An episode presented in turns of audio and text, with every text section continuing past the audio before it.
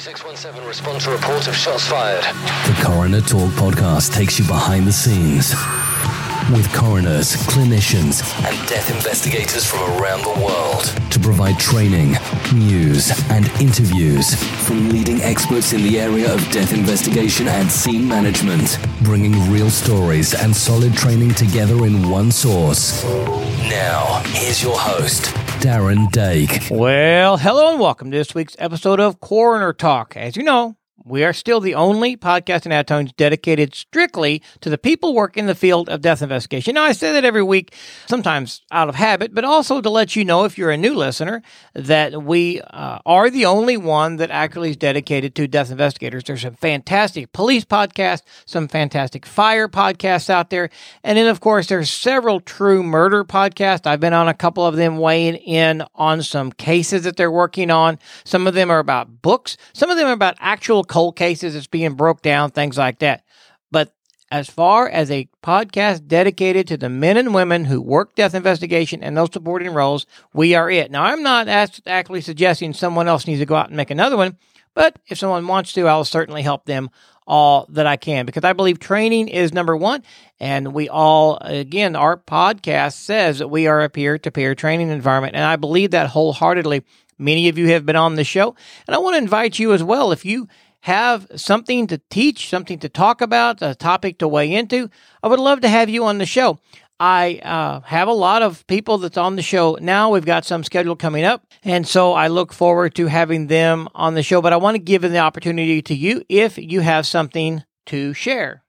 Today, we're going to talk to Julio Estrada and Paul Parker. Now you remember Paul Parker; he's been on the show several times, and and he uh, was the assistant coroner in Clark County, Las Vegas. He's now back in San Diego, but he's going to be on the show with Julio Estrada. We're going to talk about external body exam. We're going to talk about why to do them on the scene, how to do them on the scene, and we're going to have a lot of notes in the show notes that you can look at and, and some things that we'll offer you. So it's going to be a really a great episode, kind of a long episode because it's kind of a panel discussion and we really get into a lot of questions and a lot of things. Only one training announcement today. Uh, we have sent some information out about the medical legal death investigation level one course that is going to be in Missouri on March 19th, 2018, 19 through 21. It will be in our new academy facility. So if you want to come and see our new facility, be the first uh, class in there, that would be fantastic. But you can go to coronertalk.com forward slash MLDI, coronertalk.com slash MLDI, and you can find all the information there. And also, if you go to coronertalk.com, if you've been there before, if you go back, you'll see there's just a little bit of a new look. We've updated the website. It's maybe more easily navigated, but it certainly does look great. And so I think Angie, who of course you have been on the show, you know Angie. She has helped us a lot. She works in the studio uh, on Facebook things, media. She emails you. She just does a lot of stuff with the Academy and with Coroner Talk podcast. So again, Angie, thank you for the update for the website. It is fantastic. Okay, and of course, also we have all the online courses. If you're new to the show, you might not have know about the online courses. Go check those out. CoronerTalk.com. You can go to the Learning tab and find all about the online courses, even the full academy, which will start again in April. I'll keep you posted on all of that. So again, today we're going to talk about external body exams, documenting why, medical terminology, some things that actually got some of us in trouble. Uh, we, we have failed at, uh, we got stumped on some things, and then some things that we've been successful at to help you learn from all of that. So it does get into some pretty uh, interesting topics today.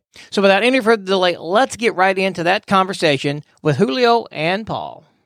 Adjust your earbuds, turn up those speakers, and hang on. It's now time for this week's featured conversation. All right, joining me today, as I said in pre-roll, is Paul Parker and Julio uh, Estrada, and I'm sure I probably messed that up. But uh, guys, welcome to the show. It's a pleasure having you. Paul, why don't you take just a second? You obviously are no stranger to the show, but take a second, kind of tell us who you are, where you're from, and what you're bringing to the table today.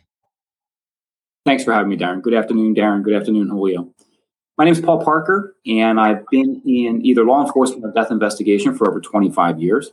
I've been the chief investigator in two of the largest counties in the country, whether it's San Diego or Maricopa, also the director of a growing county Phoenix and Tucson.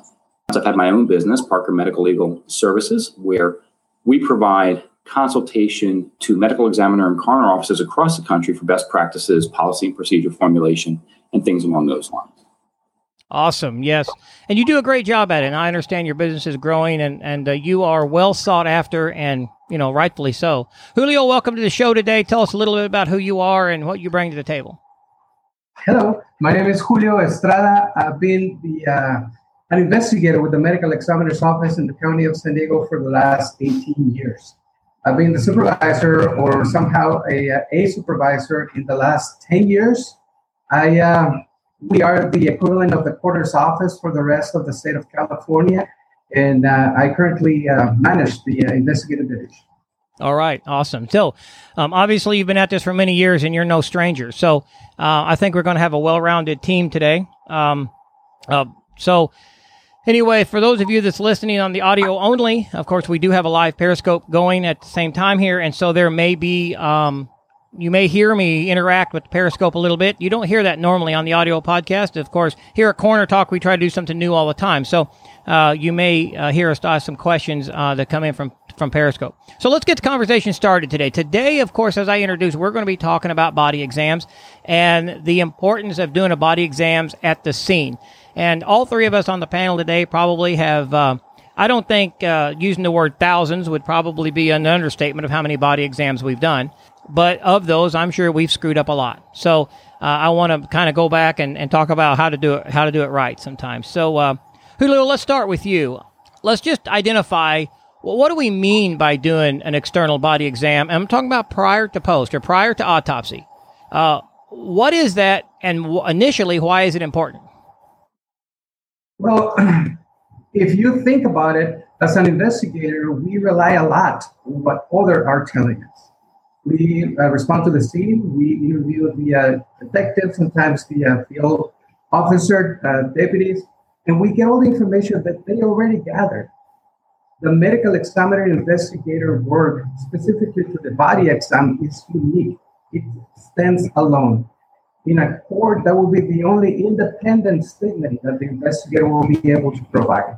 For the most part, everything is secondhand to a way of speaking.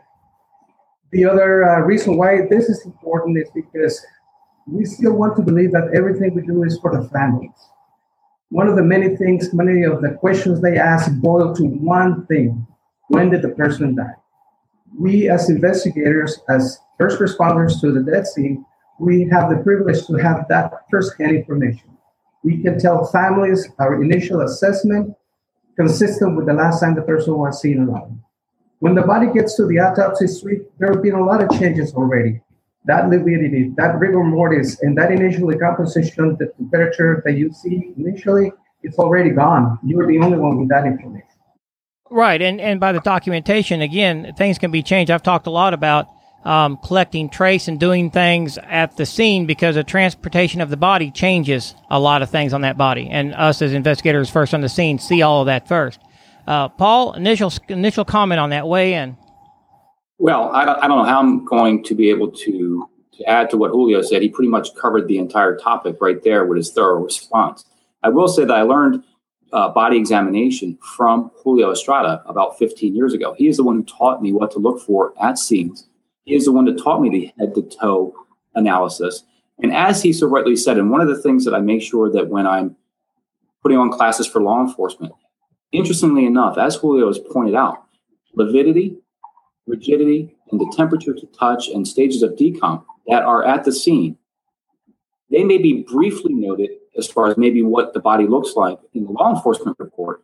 But let's be honest, how many, and I could be wrong, but how many law enforcement reports have that lividity glanced under light fingertip pressure, that the body was cold to the touch, that rigidity was noted in the jaw, but not anywhere else. These are things that are extremely important to go down to that initial date and time of death, which is what the forensic pathologists always seem to be asked first on the stand. So the, the assessment of the body at the scene is probably out. It is from the forensic pathology standpoint the most critical thing that we do as death investigators uh, and deputy coroners. Right, which is which is because uh, as we've had on the show before, pathologists cannot work in a vacuum. They need to know what we know. Uh, we had a question come in off the Periscope show here, and it says, "Does uh, she said does this put a lot of pressure on us to do a very thorough job at the scene?" I think it's part of responsibility. Sorry, Paul. I think that a good investigator will have that initial training, basic training, in order to uh, follow with that uh, mandate that we have by law to fully examine the body it is a responsibility, and I'm very, very proud to say that I do a thorough body examination, and it's the same thing that I expect from the uh, team that I supervise. And to add on to what Julio said, in reference to your question, it's critical. It does put a lot of pressure on us, but quite frankly, what puts much more pressure on us, adds to the pressure, is when we are called to the scene five hours after the body has been found or pronounced dead, while law enforcement is rightly doing their thing. But when you have a body, for example, outside, and we're not even aware that the body exists until 12 hours later, then when we get there, we are then tasked with doing this assessment. And at that point, things are going to be a lot different than they would have been had we been able to get out there five, six, seven, eight hours earlier. So that adds to the pressure. And one of the things when I learned, I will never forget the first homicide that I missed. I'm, I, I will never forget it. It was a lady who was face down in a hotel room in San Diego County. I went with a with an experienced investigator, and I missed it. I could have been more thorough, and so from that point forward, I was extremely thorough, head to toe. And luckily, it was caught during the exam, but that was 24 hours later, enough time for suspects to do whatever suspects do in a 24 hour time period. Right, and I know I missed one similarly in my career, and that'll never happen again. Um, but uh, you know, and again, to, to, to weigh in on her question was, does it put a lot of pressure on us? Yes, it does. However, if you are a good investigator, medical legal investigator, coroner, a lot of coroners work the same job as a medical legal investigator, some don't. But if we're going to do the right job, then yeah, it does put pressure on us. But that pressure is what causes us to do the right job. And if, and I've said this before, if you're not willing to take the time to do it right, then you might need to either take a vacation or find a new career because these are these are these are people's moms, dads, brothers, sisters. These are this is somebody that has died, and we, you as investigators, speak for those pe- people that are already dead. And if you're not willing to take the time to slow down and do it, now here's the other thing: it takes cooperation from, like you said, Paul. Five hours later, you're finally called to a scene. It takes cooperation by law enforcement to get you there sooner, and it takes um, uh, you know some conversation with them as to what you know what needs to be done. And of course uh, it takes it takes some proper training. So um and and teresa uh, from forensic unlimited said gotta find the truth. And that's right we have to find the truth for the decedent. So so let's move on here. Um let's talk about a systematic approach. Um we know head to toe but uh, let's talk about start with the head. This is a training podcast. I want to i want to tell our listeners what do we do from the top of the head starting down? Um, Paul, this time you weigh in first. Uh, coming from the top of the head, uh, the least down to the shoulders, where do we start and what are we looking for and how are we doing it? Well, the first thing we want to do is, is do not forget before we start touching anything is we want to do photographs. We want to take our photographs from out back, you know, as you know, the whole scene and then as we move forward.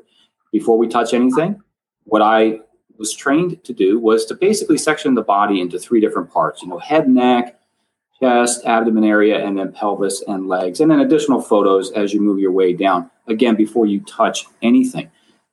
Having done that, then I started the head and palpate.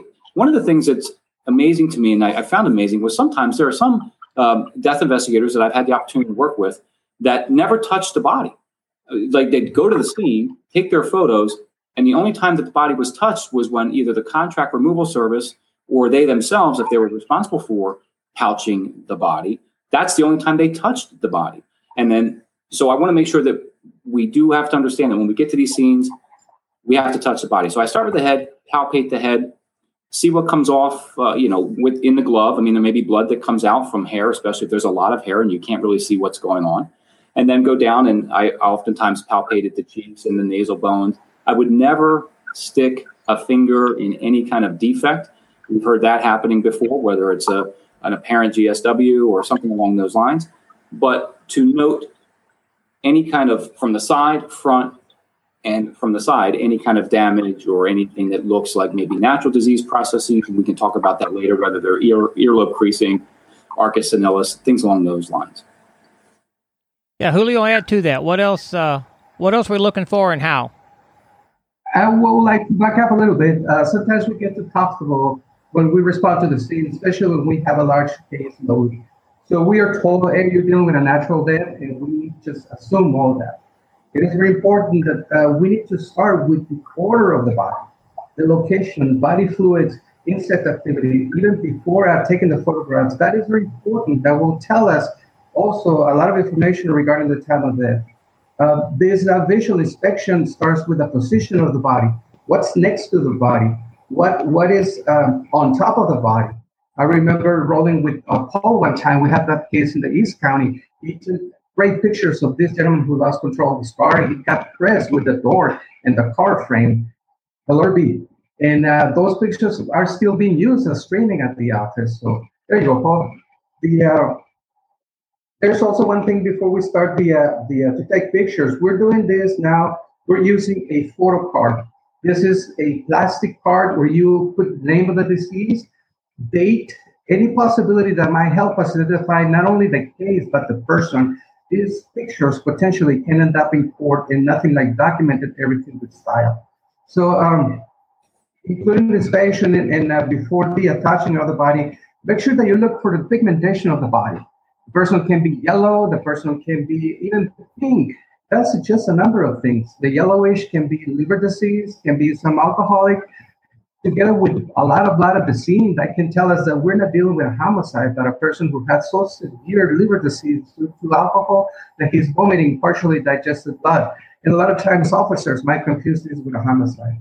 So, um, you know, a number of things. Uh, also, um, this is the time when you start documenting these important postmortem changes. Remember, the question number one for families when did my loved one die? So this is when you can tell them about this uh, lividity and where it's located, etc., etc. Right, and then of course as we go down go down the head and we're checking for changes in the eye and and the sclera and different things. Of course, I I always try, depending on the case, I guess, but you know you can you can move the head and neck around to see if you might have a basal skull fracture if there's any broken bones of the neck things like that. Um, i do that on all cases just because I, i'm systematic from head to toe. So if, if i don't i try not to go in with a preconceived idea. Now if i'm there on an apparent shooting and there's a bullet hole in their head, I, I, I, guess you're kind of preconceived a little bit. But I still do my exam the same because I want to know is was you know is the neck broke and, and, and things like that. And, and like and like Paul said, I you know check in nose. I've got to document what do I see in the nose, what do I see in the mouth, do I see blood in the ears, um, what are the condition of the eyes. You know, do do I see uh, any other bruising or or things like that? Uh, of course, uh, let me give a caveat here. We we never want to say that uh, uh, if we see a defect on the body that was an entrance wound or an exit wound, we can say it appears to be this or it's consistent with possibly depending on but but never say what it is. It's very embarrassing to say uh, that you have an entrance wound and an exit wound and then the pathologist um, reflects the skull and realizes oh wait a minute you were wrong. That's kind of embarrassing. So yeah always just document them as as um as um defects. So, Absolutely. so as we go down, we're, we're, you know, now, now, you know, we've kind of got the neck structure, all of the head structure. Now we're into the shoulders and the torso area. What's the best systematic approach there? You know, you've got two arms and then you've got a, a, a front and a back. And, and I'm going to comment on this. Somebody on, on Periscope said, you know, establish your investigative steps and then follow them every single time. That way you don't miss anything. If you do the exact same thing every time, that's, that's what I was getting at is, uh, and I'm glad you pointed that out, is that you won't make a mistake if you do it every time, even if you don't think it's necessary. But so we're down to the shoulders. We got two arms. Uh, well, of course, we got front and back. So what's our what's our next step there? At some point, we're going to have to maybe move some arms, move some body parts, move some clothing. Now what? One of the things that I always did, if I may, uh, Julio, uh, one of the things I always did was to look at the body while while clothed, while the clothing was exactly in place, and then see if you see any defects in the soil or it could be body fluid or whatever, and then to expose the part of the body that you're now looking at. So pull the shirt up and then take your photos at that point as well. So take the photos with the shirt down and then with the shirt up. And then I always basically, there were times I would just put both hands, one on one shoulder, one on the other, kind of move, you know, kind of push down to see if there's any trauma there. And, and looking at the abdomen and the chest for any kind of scars, marks, tattoos, evidence of any kind of injury, natural disease process, anything along those lines. Because again, one of the things we also want to make sure, one of our primary functions is to make sure that we're properly identifying these folks. And those tattoos and those scars uh, may assist us in that ultimate identification. In addition to the injuries and defects the natural disease process, we're looking for to lay that foundation for the forensic pathologist. Right, and Julio, what are we looking for when it comes to the? I know the arms, the arms, of course, scars, tattoos, things like that. But what about shoulder joints, uh, rigor mortis? What else are we looking for when it comes to arms and hands? We can uh, exercise a little bit of common sense. We all know what our range of motion for our neck, our extremities is. That is also applicable to the dead person. Considering that lividity is not, I mean, I'm sorry, rigidity is not fully set, we can use the same type of range of motion we have to determine if there's any fractures. If anything goes beyond that limit that we can do it, there's something wrong with that. That's very critical for the neck. If there's some cervical spine injury, the neck will hyperextend. You can move this person's head all the way to their, like the exorcist for the sake of a conversation almost, and, and that will be a telling a tell that there is a fracture. As far as the neck, one of the critical things that you can never ever misses the ligature mark. This is the uh, first cardinal sign of a homicide. But be careful with this. If a person was uh, found outside in a grassy area, the uh, ants can mimic that, and they can leave a fine line around the neck that can simulate a uh, ligature mark. So uh, con- uh, continue with the uh, examination of the body and addressing range, the range of motion. You can tell if there is any subluxation, if the body is deformed. You can tell the uh, shortening of the extremities, especially the legs. That might be an important tell of a uh, fracture, especially in the elderly. As far as what Paul was describing, tattoos are critical for the identification of this person nowadays um, heroin has becoming uh, cheaper, more affordable than other drugs. You can look for uh, fresh needle puncture marks. If you want to enhance a history, you can find track marks, and you can even find scar tissue in those arms. That's uh, something very important to tell us. This is part of your investigation. This will tell you what to do next to find any. One of the things I might jump on to there with what Julio said, two parts. In reference to the ligature mark that he was referencing, one of the things, Darren, that you mentioned was checking the whites of the eyes, the sclera. But again, we want to look for what we didn't necessarily mention was maybe perhaps some petechia that might. Uh, now, there are some natural disease processes in which we can get petechia, but again, those should be a red flag. And then also, in reference to the puncture marks that Julio was talking about, it also goes down to making sure that we put together what we're seeing on the body exam with what information we get if there was any kind of pre-hospital or medical intervention that was done, perhaps any kind of IVs attempted to be established by medics that were unsuccessful, uh, so that we can maybe correlate puncture marks, uh, maybe for illicit drug use versus medical intervention. Right, and it's important for the investigator to know and understand what medical intervention procedures look like you know they need to they need to learn what these things are and and what they're going to be seen. You may have an older person that was in the hospital a few days prior to their death, and you've got injuries on the body that that actually are uh, a, good, a, very good example. What was ended up being natural, but he was in his mid sixties and uh, he was sudden unexpected death. And when I get there, he has a wound that looks not fresh, but not necessarily completely healed in his lower abdomen, uh, kind of kind of to the you know to the outer part of the abdomen, and it was intriguing to me. But but I, I documented, noted it, and uh, went on with my body exam. Didn't find anything else really uh, of any interest.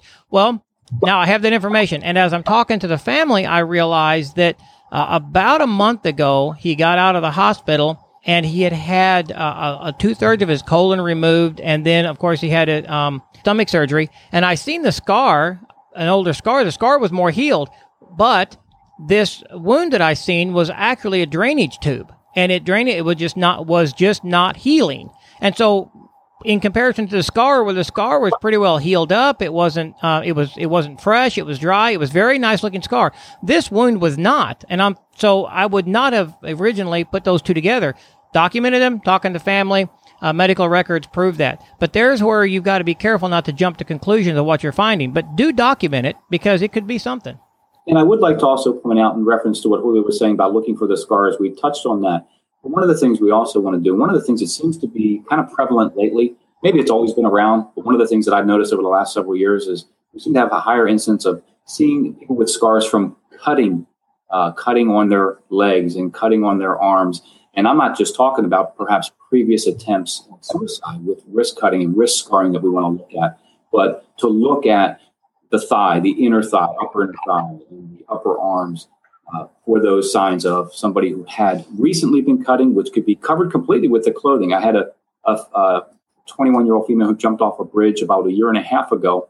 And had we not done the full body exam at the scene and we just chalked up all of her injuries to the 200 foot fall, we would have missed at the scene the, when we rolled her sleeves up, number one, the tattoos, but number two, the extensive, very fresh cutting on, on her upper left arm, which led, which drove some more of the questions that we were able to ask the family and kind of put together what they were saying as well.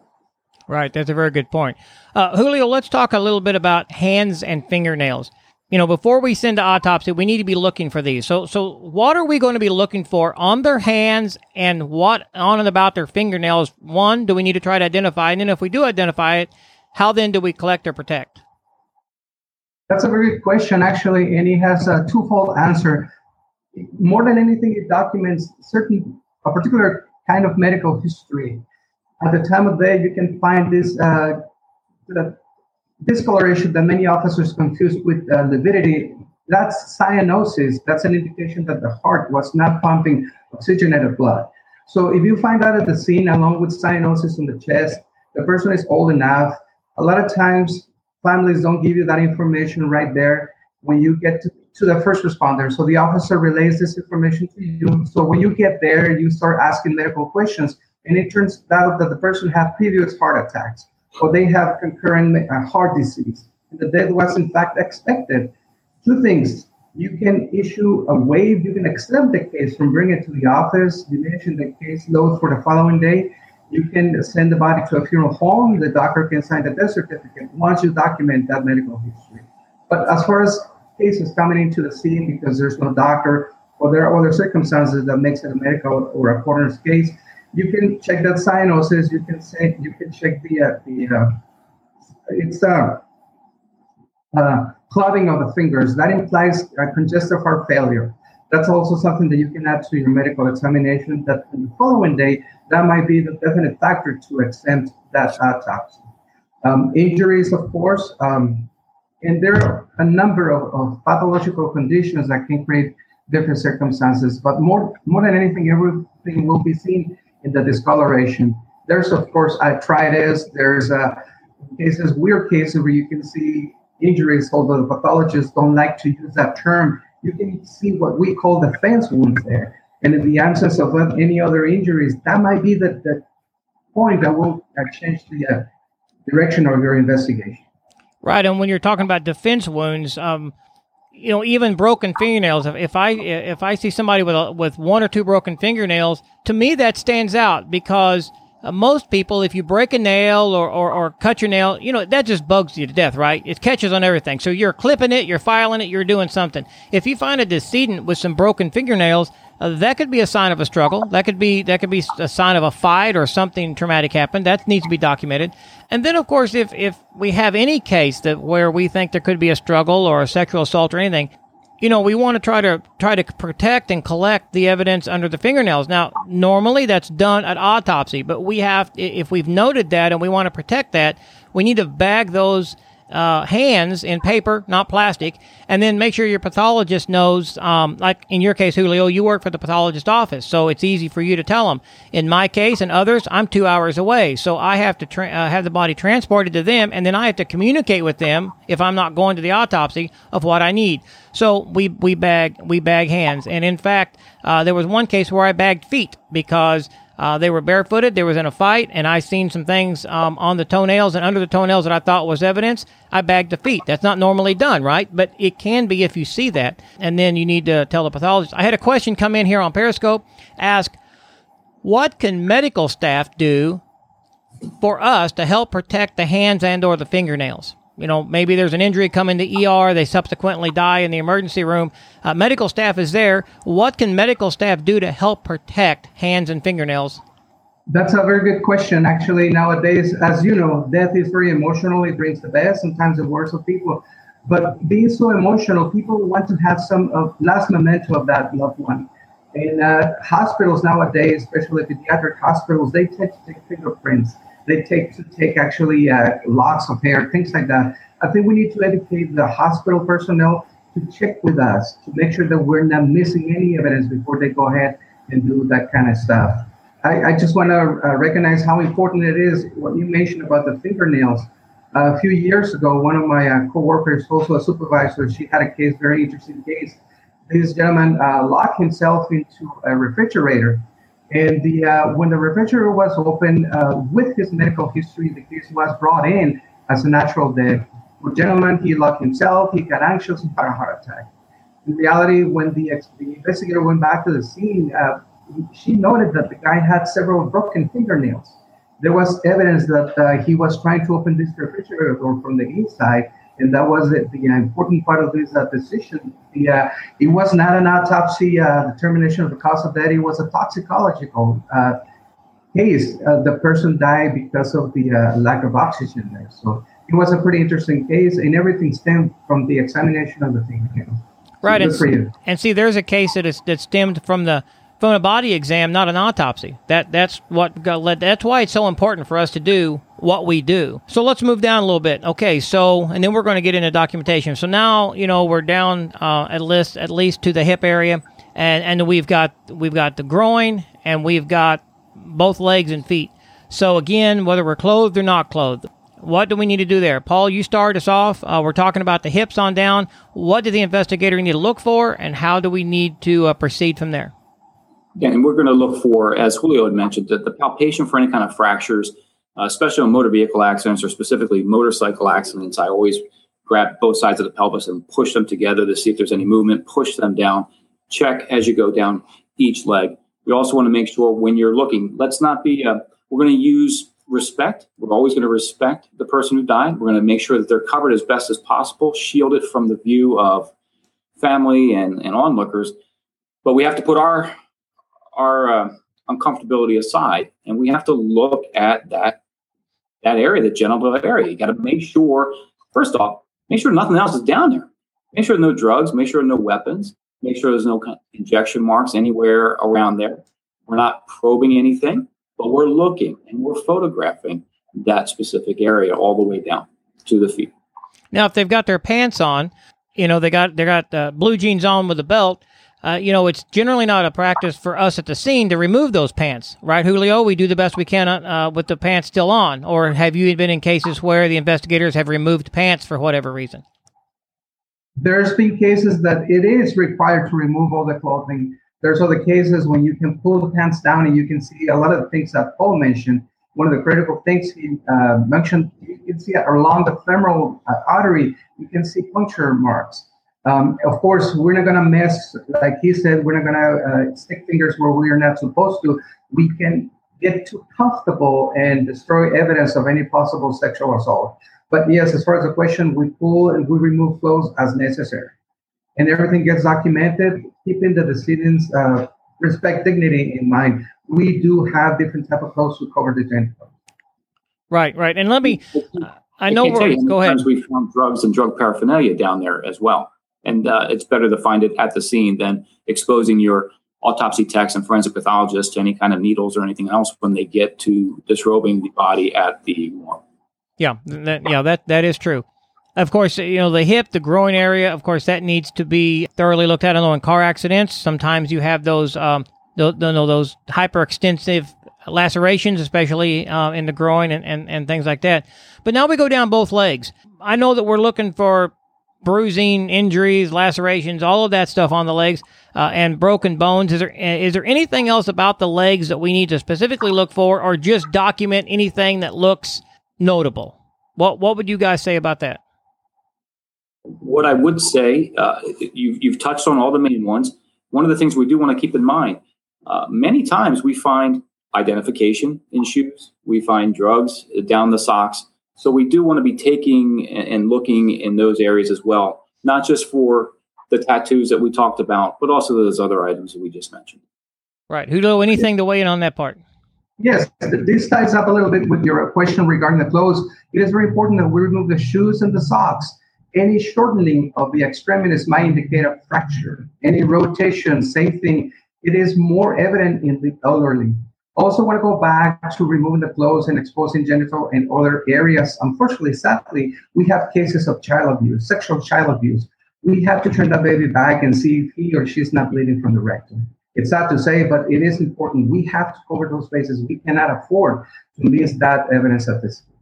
So, along with the uh, the extremities, the lower extremities, there's other medical conditions, the varices that might indicator of liver disease, heart disease, edema that might be consistent with people with high blood pressure. And all those cases might suggest that this is a natural death. And again, there is no need for us to bring the body to the morgue.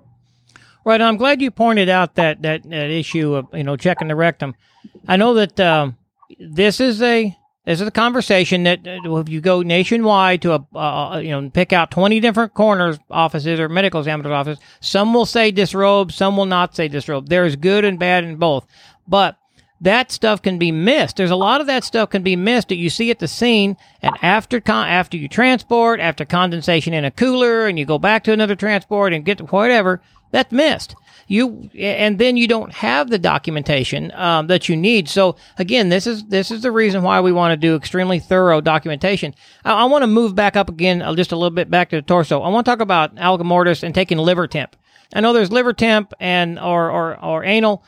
I've never done an anal. Uh, don't have any desires to do it, and the reason is is because it's too hard.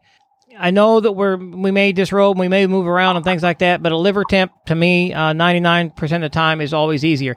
But I want to point out something on the liver temp. If you take a liver temp, I think this is best practice, and I'm sure it's everywhere, but maybe not. But after I take that liver temp and I document everything, I circle that wound. I indicate the temperature that I received and the time that I received it what that tells my pathologist when it does go to autopsy, if it does, is is what that wound was. What you don't want the pathologist is to spend time trying to look at this puncture wound and actually you're the one that caused it. So anything that you do to the body, you need to document and unless there's a good reason not to, um, there's no reason not to take a, a, a, a, Sharpie marker or something and circle a wound or do something. If it interferes with something else, use common sense but let your pathologist know the things that you have done. I tell my paramedics if you're working a case that's, that, that's very likely not going to make it, um, I want you to circle your puncture wounds if you if you ha- attempts. If you make two or three attempts, I want to I want you to document those attempts so that I don't get to the hospital and find that I have five puncture wounds in the arm. What am I going to think, Paul? I'm going to think track marks, right? I don't know. But I, you know, I want them to document that, even with a circle. If they circle it, I know that that that that means something. Um, have you guys had any experience with, with those type of things of having to mark or identify the body in some way for for the pathologist? I'll defer to Julio. I have not had the experience of doing liver temp. The only experience I've had in, in the most recent office I worked, we did take vitreous on some cases at a scene, especially if perhaps it was going to be a, a case where the body necessarily wasn't going to be brought into the medical examiner or coroner's office. So we took photographs, obviously, of the eyes. We were going to take photographs, very good photographs of the eyes anyway, but we would take photographs of prior to and then after uh, collecting the vitreous. So uh, that would be my only experience with with taking anything from a body and taking photographs. But as we touched on uh, before, absolutely having that education out there to the medics to circle any kind of attempts uh, for IV is very, very helpful to us. Right. Julio, weigh in on vitreous. Um, why is vitreous so important and, in most cases, in a lot of cases, even better than blood to take? Now, sometimes it's taken at the scene, which I have done, especially on car wrecks and things. Maybe if it's going to autopsy, I ask them to do it. But but explain what vitreous is, and then why is it important and what can it be useful for? Well, the vitreous, as you know, is a, some sort of a gelatin fluid that is inside the uh, globe, the ocular globe. It, for better than blood, it kind of uh, concentrates drugs and electrolytes that are very, very important to come up with a diagnosis. Nowadays, uh, people with diabetes, it is always best to get an accurate measure of their last uh, blood sugar level when the vitreous is examined. The uh, people who had a cardiac incidents, the electrolyte imbalance can be the determining factor to, to find out why the person had this heart uh, situation. But drugs are the main concern, and, and it is important. It is very critical. It's part of a full examination. As far as the body temperature, the core temperature, nowadays most of the pathologists at San Diego are not using the, uh, the liver temperature. In their mind, it creates some trauma, some evidence of trauma, regardless of how documented it might be.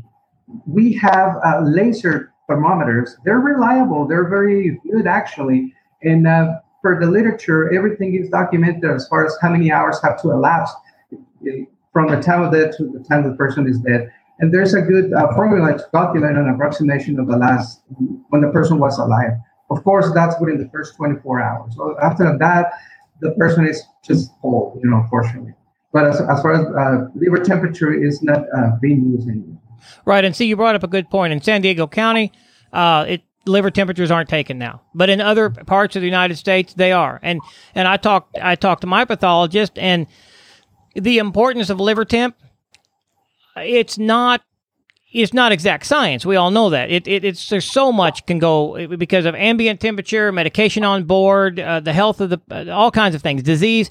However, it is an investigative tool, and so in our case, uh, in in in a lot of situations where we think it's been uh, uh, several hours anyway, we'll take the liver temp. Um, you know, does it always help? Maybe not, but but again, that was my that's my point. Is that San Diego County isn't doing that, but other counties are. So when we talk about these things on the show, um, you know, it's best practices, and you're going to find that some things, well, well, we don't do that, or no, we you don't, and I do, whatever. Because um, we have a lot of listeners out there that work in different areas, so we're not trying to set your policy, uh, but we are trying to give you some best practices. But always, always uh, talk to uh, not only your supervising agency, but the pathologist of who will be doing your autopsies because they're the ones that's going to actually determine how and what they want you to do, you know, at the scene. So I want to, uh, we, we've got just a, a, while left here, so I want to talk, talk about the documentation. So, so we went head to toe. We know what kind of look for and things like that. Uh, there are, um, in our case, we use a forensic body exam. You know, it's that uh, plain exam, front and back, hands down, palms out type thing. Uh, and we document wounds and injuries and, and things like that. And I want to talk a little bit about how and why and, and, and terminology. So, Julio, does your office use, do your investigators use exam sheets on the scene, body exam sheets on the scene, or do you just take notes, or how do you do that? One of the things that I have um, tried to develop is the uh, leadership skills. So I leave up to every investigator to develop their own system. However, I am the one who reviews every single one of the cases at the uh, office, every one of the narratives, and all the information that I require is there. Some investigators do document the findings in this diagram and they keep that for the records. There, a lot of times the, the pathologists use them, but they repeat their own, they do their own at the autopsy. What I find interesting is the differences between what the investigator uh, developed at the scene and what the doctor has. It's always a very, very good learning tool to compare those findings. It opens dialogue, and that is always healthy. So, as far as your question, yes, everybody has a different cheat sheet and it includes the the, uh, the uh, questions, the examination, and a diagram for most part. Right, and the diagram to me is just a set of notes. Uh, I put it as part of the case file, but it helps me determine, you know, it's notes. It's, it's just notes. It's a good way of taking notes. Paul, what's been your experience with the using diagrams? Yeah, it just depends on what agency. Uh, as as Julio said, when I when I was in San Diego, I didn't. I just took notes. Uh, I didn't use a body diagram. Uh, Maricopa County, the investigators, at least when I was there, they have a sheet, a front and back sheet. The first side has a bunch of the demographic information, but the, the back side, the top part of the back side is, is very, very good information. It was the anatomical position diagram that you discussed. It had notes and, and things to circle about things that you saw on their uh, stages of rigor, lividity, uh, but then also had the opportunity for the investigators to make their notes about what defects they saw, what, what was in place on the body when they did their body exam. That information I would find would be, again, put into our report, and I would only use that as, as notes. So everything I did was based on just putting the notes and, and writing a, a, a solid report to capture what I saw. Yeah, writing a solid report is is important. You, you the, the forensic diagram uh, isn't a replacement for the summary. Actually, you know, you should take that as as part of your notes and your memory to make the proper uh, documentation in written form in summary. But if you're going to use a forensic diagram, one of the things you have to really be careful of and note is whatever you're going to use. Let's say you want to use a certain sketch or certain scratch up to to call an abrasion, or um, you know, you want to indicate a ligature, you want to indicate a defect that looks like a gunshot wound. Whatever you do, not only you either need to label it or you need to put a key code at the bottom because you know what that means, but someone else picks up that sheet and they, they see they see lines and marks and circles. Well, is that a wound? Is that a bruise? Is that a te- you know what is that? You know, so so even though it's your notes, if you're going to make it part of the case file at all, you need to make sure you have a have a key code for it um, which is very important. let's talk about notes. Um, uh, a question came in uh, from from our Periscope here. Do each agency have their own unique forms for documentation? Are there no standard forms? And the answer to that is there are no standard forms, save the you know the forensic body exam form. Yeah, that's you know that's kind of the standard. If you use it, you use it. Um, but even those have some differences. As far as death investigation worksheets, there's no standardization. Um, you know, uh, between agencies, it is what works best for the agency. And like Julio said, not only what works best for the agency, then the investigator themselves may actually come up with a little bit better practice. Uh, I do agree, however, that um, uh, I'm a big proponent in standardization. Now, not not standardization to the point of there's no wiggle room or exceptions because each death investigation scene is different. But standardization meaning should we, you know, how should we proceed and what kind of information be, should be documented? But is there, is, the question was, is there standardization in forms? And the answer is flatly no, there is no standardization in forms. Um, the, the, only, the only standardization in forms by each state is the death certificate. Let's be honest. That's the only form that medical examiner and coroner offices in each respective state is going to use, that's the same. It has been my experience. I, I've been at agencies where there may be forms, but no instructions on how to use those forms.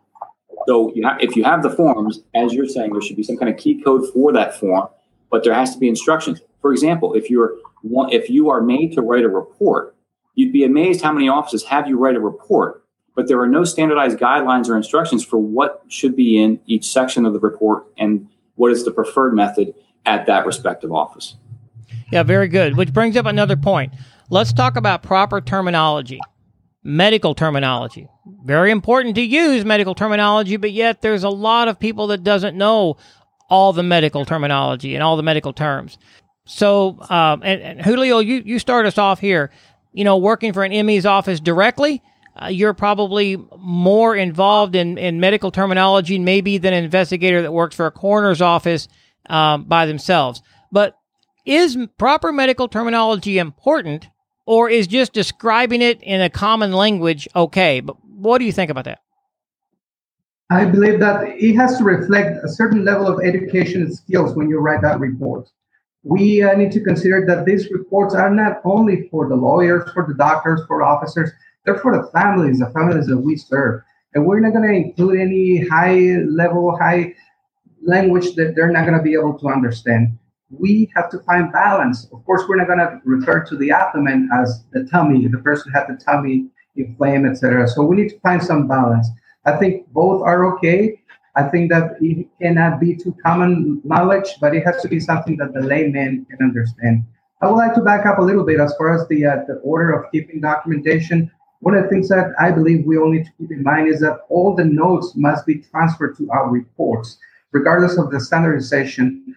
These, re- these notes are subpoenaable. And if we write in certain language that we can only understand and we use some phrases that might be offensive to others, just remember those notes can be subpoenaed. So my advice is to, regardless of the standardization that you have in your department, make sure that those notes are uh, transferred to your case and then destroyed.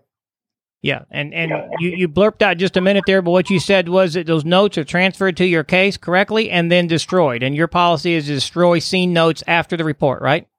That is correct. Absolutely. Yeah, And, and one of the things I'd, I'd like to touch on, if you, if you, if it's okay, is what Julio was saying. Uh, I think more so that we have to remember who the audience is. The initial audience for our reports, yes, it's the forensic pathologist or you know, who's going to do the examination, and then obviously forensic autopsy technicians. They may look at that report.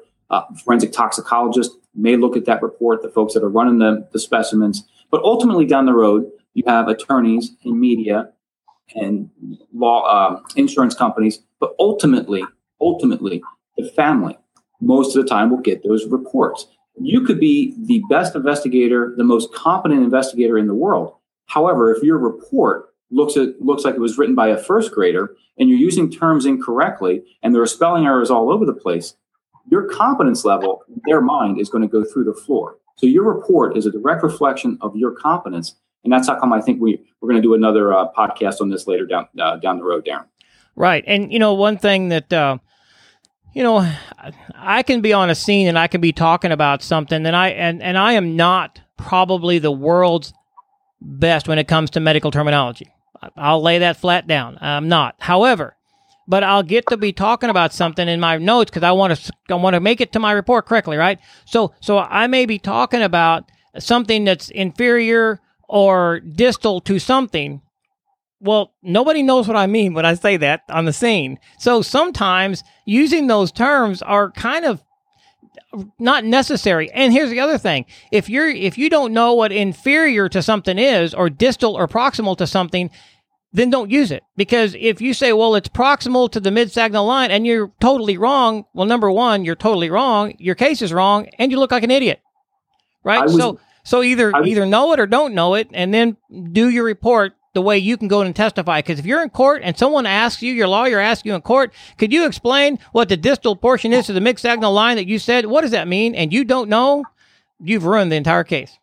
Absolutely. That happened to me. I'm not ashamed to admit it. I learned the hard way when I was in court. Uh, they asked me what a term was as part of the medical history. And granted, I'm not a doctor. I was looking at what was in the medical, what was uh, contained within the medical records and putting that in while I was getting off shift at like eight in the morning. I had no idea what it was. I typed it in. I got to the stand. looked like a complete idiot. From that moment on, I realized I don't, whatever is in my report, I have to be able to define each term that's in my report. I got to know what I'm writing. Exactly right. Exactly. And so when it comes to note writing, I want to touch on something here real quick. Sometimes it's hard when you have gloves on, you're bloody, whatever, and you're trying to write notes. Um, I've done a couple different ways. I've done it myself. A suggestion is you could have a scribe. You know, you could have an officer or another investigator or, or someone law enforcement there writing notes for you. That that sometimes helps. Also using a digital recorder. You can you can talk your way through the body exam. You can get back later. Um, you can use those to, to write your report. And then of course in your report I would document that you use a digital recorder, you transfer those um, to a summary to your case narrative, and the digital file was then deleted for the next use. Always want to do that or you're going to get subpoenaed. So but that's a good way a good way to do it. Either use a scribe or use a digital recorder some people don't take notes on the scene as well because they're like, I've got on gloves, I've got this, I can't write. If I do write, it, so use a scribe. That's just a kind of a suggestion. Uh, how do you guys kind of go about that? Do you use scribes? Do it yourself? What? I take preliminary notes. Uh, to me, as I mentioned, it's a very important addition. Uh, it's an observation of the body. I write the times that I'm doing this, who's present at the scene, who's exam- who's uh, my witness and as much as I can, as far as uh, notes, then I supplement this information with my photographs. At the end, right as soon as I remove my gloves, that's when I take all the notes that I can. Of course, um, not that I use it, but to just give me an idea, everybody has a smartphone, smart, smart, smartphone nowadays. Sorry, people can actually dictate as they're taking the movie. So that will be, you know, ideal for uh, notes. You know, supplement your notes that you have. But again, don't let the fact that you have bloody gloves stop you from taking notes. They're critical. Right. I I, uh, I agree 100%. All right. Well, of course, this, you know, we're getting close on our time here. And of course, this could go on for hours and hours. But I think we've kind of covered the basics of what a body exam is, why it's important. And, you know, there's a, there's something Julio, that you you pointed out in the very beginning, and I want to touch on this in the end. You know why a body exam validates the death investigation and the death investigator. Speak into that. How does it validate it? Again, the answer was uh, it's an independent estimation, independent assessment of the body. Nobody else has that. Neither the uh, officers that responded to the scene. Remember what I said. Most people will stop when they see a dead person. They don't want to get close. A number of times we respond to scenes when the officer says, "Oh, there's no medication. There's nothing there. It's it's unexpected." We go there feeling a little bit more comfortable around the dead body. We find a lot of medications, a lot of medical history, and we determine that it was not anything for a jurisdiction. Right. But again, it's what makes the investigator, in my opinion. Yes, we can be great interviewers. We can get a lot of information from the scene, but we're the only ones who have the control of the body at the scene by law. Nobody else can touch it unless us. And the information that we get from the body exam is critical. I give it 50% of the investigation of a death investigation, not more. It is very, very important. That's a validation. And the other thing is we are we have that initial information for the time of death. Uh, again, there's a number of emotions, guilt. There's always that question from the family: Was there anything that I could have done to prevent this? And we can tell them, no, it, it was something that just happened. There was no one around.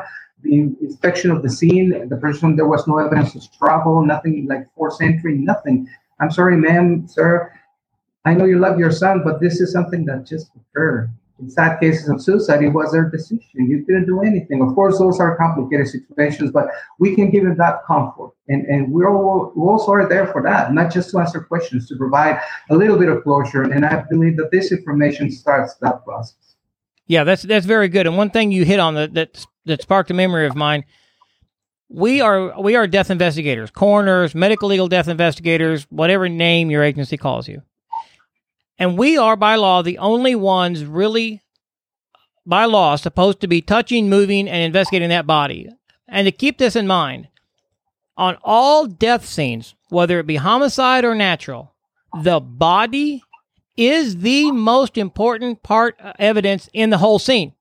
Because without the body, you can have gunshot holes in doors and cars and walls and you can have blood, but without a body, you don't have the evidence. So so what I want to put into my into our investigators' ears out there is the body is the most important piece of evidence at the scene. By law, you are the only one that is supposed to be touching, moving, and interacting with that body. Now there's cooperation, you bring others in or whatever, but you're in jurisdiction of that. And by you going about it halfway and not doing a proper scene investigation and a proper investigation, you have destroyed or interrupted the biggest piece of evidence at the scene. That's how important your job is. And some people I don't think realize how important a death investigator's job is. I'm not saying uh, other agencies and, and look at us, pat us on the back. I'm saying us as investigators don't realize the importance of our job. And sometimes we shortcut it because it's like, ah, oh, well, grandpa died. Well, no, grandpa died because grandma poisoned him, you know, and, um, we don't, we don't, we don't if we don't do our job, that that can be missed. Uh, Paul, uh, last comments, weigh in. What are the importance um, to going forward here?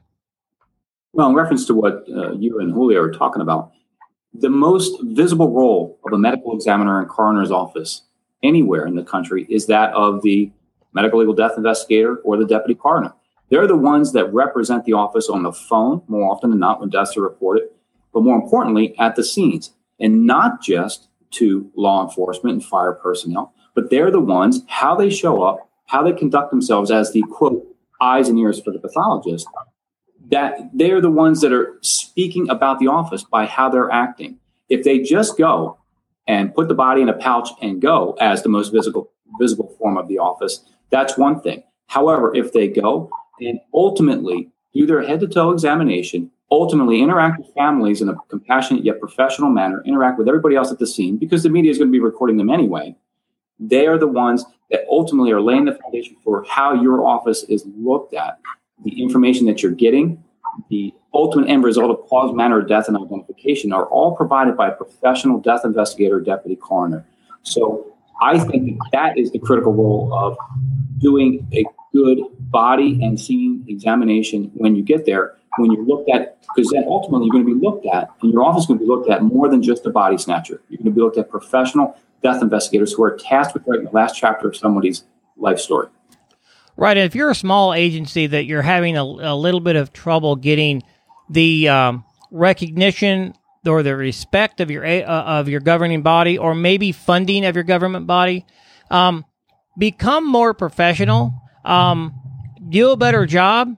Become more professional, and a lot of times you'll be seen in a better light and then maybe you will have more respect and or funding.